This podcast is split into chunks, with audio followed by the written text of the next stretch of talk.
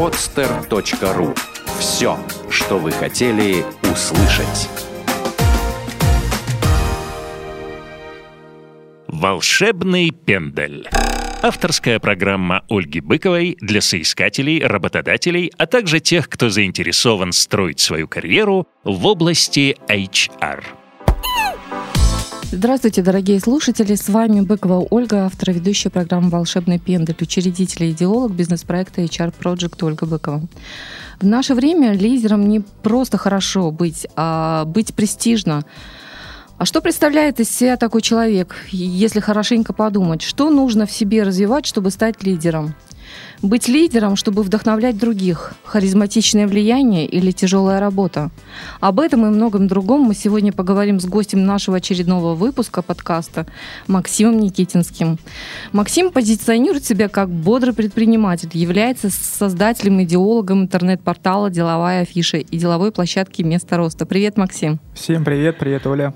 Максим, в первую очередь я хочу тебя поблагодарить за то, что ты нашел время и приехал в студию записать этот подкаст. Я знаю, что у тебя сейчас в жизни колоссальные изменения произошли. Ты теперь переехал в Москву, но родной город не забываешь, и это радует нас. Да, но мне нравится делиться опытом, поэтому я здесь.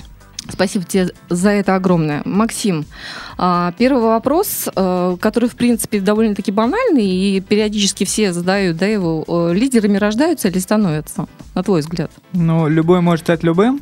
Это как первое серьезное убеждение мое. Многое, конечно, закладывается при рождении, но все можно развивать в себе.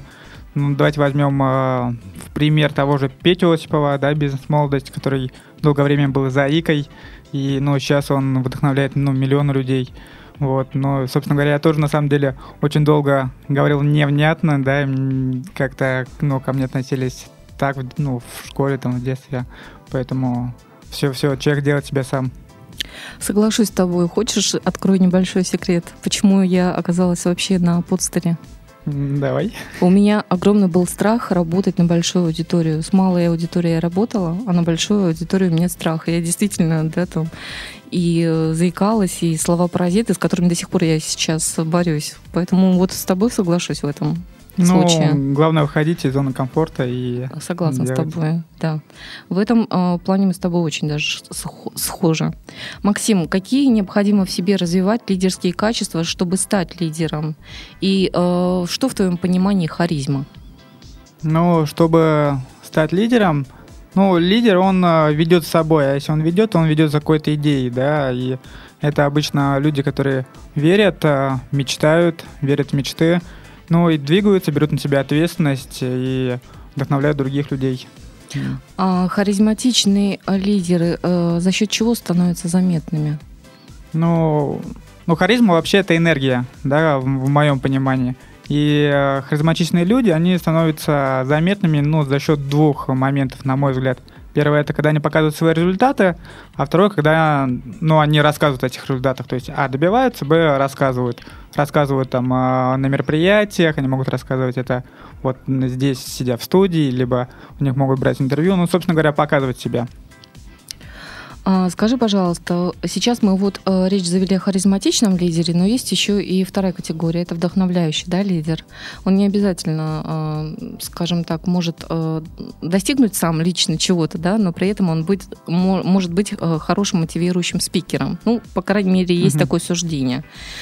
И на твой взгляд, из чего складывается образ такого вдохновляющего лидера, как ты его видишь, и из чего состоит потенциал такого лидера?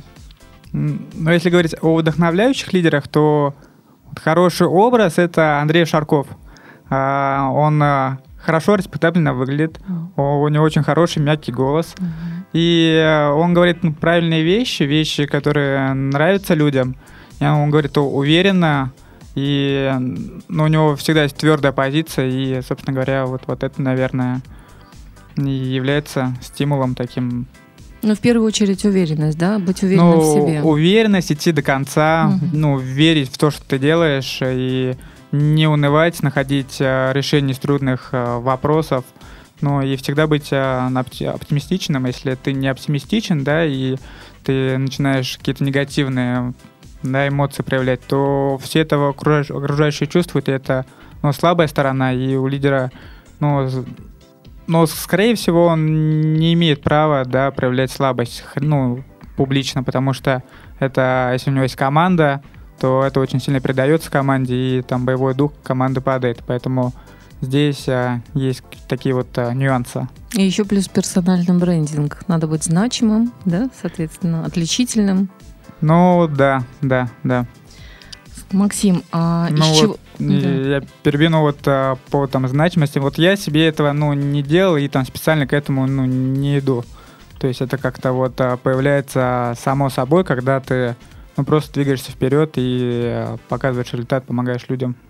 Правильно, потому что значимость складывается из последовательных действий. Вот поэтому у тебя так все замечательно складывается. Потому что ты остаешься самим собой.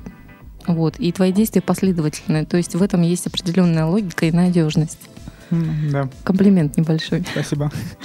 Максим, на твой взгляд, из чего состоит жизненная психологическая установка лидеров? Жизненная психологическая установка лидеров состоит, наверное, из того, что все получится, да, то, что они верят в свои идеи, они идут до конца и никогда не опускают руки. А если говорить, как она формируется, да, это жизненная позиция, то я думаю, что здесь есть два фактора. Первый — это окружающие, да, которых он видит.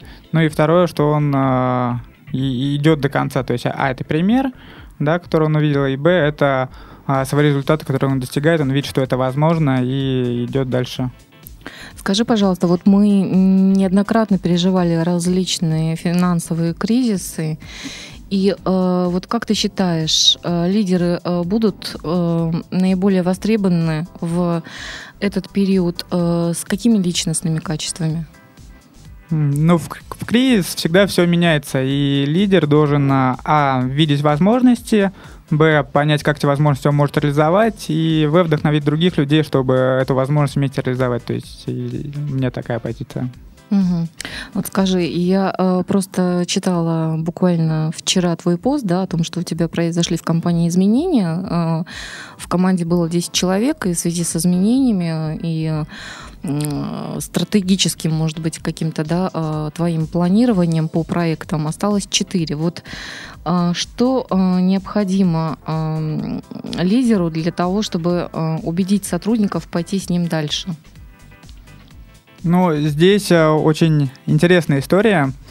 Не всегда хватает... Когда команда, которая была, она была хорошей командой, рабочей командой. И здесь вдохновляющий лидер, он не всегда хороший менеджер, не хороший операционист. И это, как раз мой случай, когда все горят идеи, все хотят, но когда... Было лето, сейчас лето, мы просили по деньгам, и возник какая-то там некая финансовая трудность, то у меня состав команды был такой возрастной. У кого-то дети, у кого-то еще что-то. И я думаю, что многие из тех, кто время нас покинул, он к нам вернется. Те люди, которые действительно горят и которые хотят воплощать, помогать людям, развивать людей, развиваться самому. А тебе самому не обидно то, что в период сложный какой-то они ушли, да? Не поддержали тебя. Ситуация тяжелая, да, но я это принял, это человеку дается то, что он может принять, поэтому я спокоен. Я поняла. Еще меня интересует, в тот период, когда у вас было 10 человек, как ты, соответственно, вдохновлял сотрудников, чтобы они получали удовольствие, и как выстраивал нематериальную мотивацию? Мотивация сотрудников моих очень простая. Наша компания, она развивает людей и развивается сама самостоятельно. И все люди, да, сотрудники, они постоянно ходили на конференции, на мероприятия, на тренинги. И это их очень, вдохновляло и бодрило. Второе, это когда люди слышат благодарность, да, клиентов, партнеров. Это тоже очень вдохновляет. Но самое главное, это результаты. Когда человек видит результат своей деятельности, то он бодрится, ему еще больше нравится это делать, и он это делает. И четвертое — это финансы. Это хорошо, что финансы на 4-м месте, потому что не всем работодателям удается мотивировать персонал, чтобы финансы были на 4-м месте. Значит, ты делаешь что-то такое, зачем к тебе надо идти и учиться? Ну, потому что сама идея, она благородная, она светлая, она такая динамичная, и она очень помогает людям, и людям, которые ее реализуют. И это что-то светлое, что ну, каждый проникается. То есть это перестает быть работой там, с 10 до 6, и все люди чувствуют ответственность, и все люди чувствуют то, что мы делаем, и им это нравится делать. Ну, главное, чтобы это приносило не только да, какие-то личные да, развития, но и в финансовом плане была стабильность. Я правильно поняла, гибкий был график работы? Ну, как бы у нас было формально то, что есть график работы, но я за ним никогда не следил, то есть кто-то там приходил позже, оставался допоздна, кто-то приходил раньше и работал, кто-то ну, вовремя. Ну, главное, это результаты, которые достигает человек. Демократичное отношение, как бы подход именно, да, к процессу, но спрос за результат. Да. Хорошо, я поняла. Максим, расскажи немного о себе. Вот какие, на твой взгляд, сильные стороны? Может быть, ты их развивал, когда формировал да, свои проекты, там, деловую афишу сейчас, ты активно занимаешься местом роста, помогли тебе достигнуть каких-то результатов. И немного о слабых сторонах, ну, вполне вероятно, над которыми ты сейчас работаешь, которые тебе мешают. И еще больше да, быть целеустремленным к достижению поставленных целей. Вот так. Ну, мои сильные стороны – это видеть возможности и уметь договориться. То есть за свою жизнь я очень много где работал, очень много с кем общался. И я всегда могу понять, что человеку важно и ну, на что нужно сделать акцент, что для него ценно.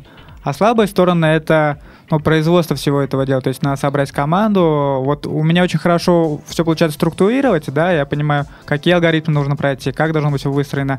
У меня есть проблема с контролем и с самодисциплиной. То есть это те моменты, которые у меня, над которыми нужно работать, и работать довольно много. Вот, это мои точки роста. Точки роста. Место роста, точки роста. Классно. Кстати, я думаю, и даже тебе рекомендую программу назвать «Точки роста». Ну, да. Да. Да, я обязательно приду, если ты будешь спикером и организуешь это мероприятие. Я думал над тем, чтобы вести подкаст, но я думал назвать его «Успешные кейсы» или «Результаты», потому что точка роста от точка роста, ну, важно говорить о результатах и как ты их достигаешь или достигала, и мне кажется, в этом ценность. Согласна с тобой. Максим, вот существует два варианта харизматичного лидерства. Назовем их мягкий и жесткий харизматичный стиль управления. Ты к какому стилю харизматичного лидерства относишь себя и почему?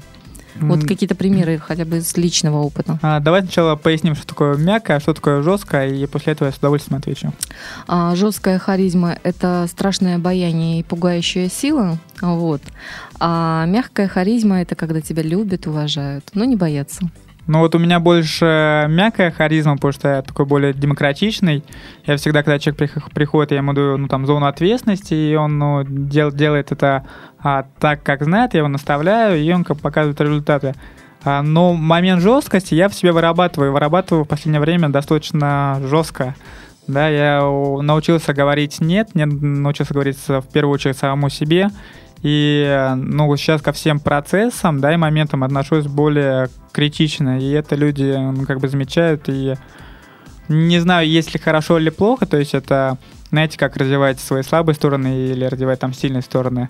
Я вижу у себя в команде человек, который будет у меня на самом деле стоять с кнутом, то есть я человек, который могу вдохновлять, направить, но должен человек быть, который занимается оперативной деятельностью и контролирует, да, сотрудников, и на самом деле меня тоже. Ну да, тебе нужен человек с жесткой харизмой, судя по всему, который будет тебя дополнять, и будет полная гармония, и движение вперед пойдет активное. Ну вот такого человека я ищу, и если это вы, то звоните, пишите. Да, вот пишите Максиму Никитинскому, он сейчас в активном поиске управляющего, я так понимаю, вместо роста, да? Нет, в деловую афишу. В деловую афишу. Значит, еще хотела задать вопрос тебе. Лидеру важно уметь признавать свои ошибки?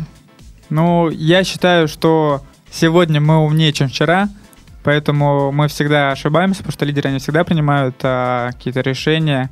Но я признаю свои ошибки, и я на это смотрю здраво, анализирую их и понимаю, как делать не надо, как делать надо. Поэтому вопрос, стоит ли это делать публично, Ну, вопрос хороший. Где-то стоит там, ну, умолчать, я думаю, что так. То есть лидер имеет право в какой-то степени на эмоции? Признавать ошибки и быть слабым, мне кажется, две, ну, разные вещи. То есть можно сказать, что да, действительно, мы здесь не сделали так, но мы знаем, как теперь делать надо. С другой стороны, можно проэмоционировать, сказать, блин, все плохо, не знаем, что делать. То есть, ну, это две разные грани. Как бы лидер должен всегда видеть решение дальнейших задач, да, и объяснить это команде и двигаться дальше. Лидер и менеджер в команде, в чем их отличие? У лидера есть видение, лидер может, ну, вдохновить, собрать команду, сказать, как делать надо, а менеджер должен заниматься, ну, оперативным управлением и контролем, статистикой. Ну, в моем понимании это так. А как ты считаешь, на лидера можно выучиться? Ну, допустим, мы как раз затронули тему, что человек пошел, да, и прошел там ораторское искусство и стал отлично выступать, то есть также, может быть, какую-то застенчивость убрал, да, стал уверенным в себе. Ну, если говорить о лидере в полном, да, мере этого слова, мне кажется, выучиться на него нельзя, им можно стать через какие-то решения, какие-то жизненные ситуации. Конечно, можно прокачать себе какие-то навыки, да, вот, ораторское искусство, да, там, манера поведения, но это все как бы придатки, ну, к целому, да, вот, а целое, оно формируется за счет жизненных ситуаций, да, принципов и, ну, решений. На твой взгляд, лидер может позволять себе играть несколько, как бы, ролей, да, разных? Ну, там, я не знаю, быть, к примеру, эффективным менеджером, да, в команде, такой весь... как у нас принято говорить, свой в доску, но за, скажем так, пределами рабочих процессов, когда он там с командой на каком-то мероприятии, он такой жесткий, харизматичный лидер. И тут команда не понимает, почему, да, там в рабочих процессах он один, а допустим, офлайн, во внешней среде он другой. То есть... Если лидер принимает на себя разные роли, то есть насколько это вообще эффективно? Не знаю, как по статистике, насколько эффективно разные роли, но у меня роль одна всегда. Я, ну, человек, мне сложно что-то из себя там играть, да, быть жестким, когда я не жесткий, да, и ну, у меня одна роль там, ну, я очень ценю справедливость, честность, открытость, и для меня, ну, это важно. И, ну, я всегда остаюсь как бы одним и тем же. То ну, есть... и окружаешь себя подобным, правильно? Ну, да, да. Ну, естественно. Скажи, пожалуйста, а женщины-лидеры от мужчин-лидеров чем-то отличаются? И вообще уступают они в чем-то мужчинам? Если честно, я не знаю. То есть, ну, есть женщина-лидер, есть мужчина, но как мужчин-лидеров как-то больше. Ну, в политике, в бизнесе мы же тоже много видим женщин, лидеров харизматичных. Мне кажется, когда женщина лидер, то она прокачивает себе какие-то мужские, да, навыки, какой-то стержень. И, ну, возможно, только, ну, как бы в этом. Угу. Скажи, пожалуйста, лидер, он же там руководитель, да, менеджер, должен держать дистанцию со своими подчиненными? Расскажу, как это у меня было. Я всегда строил компанию по системе «Семья». Mm-hmm. Это была, ну, как бы даже не компания, это дело, которое мы развиваем.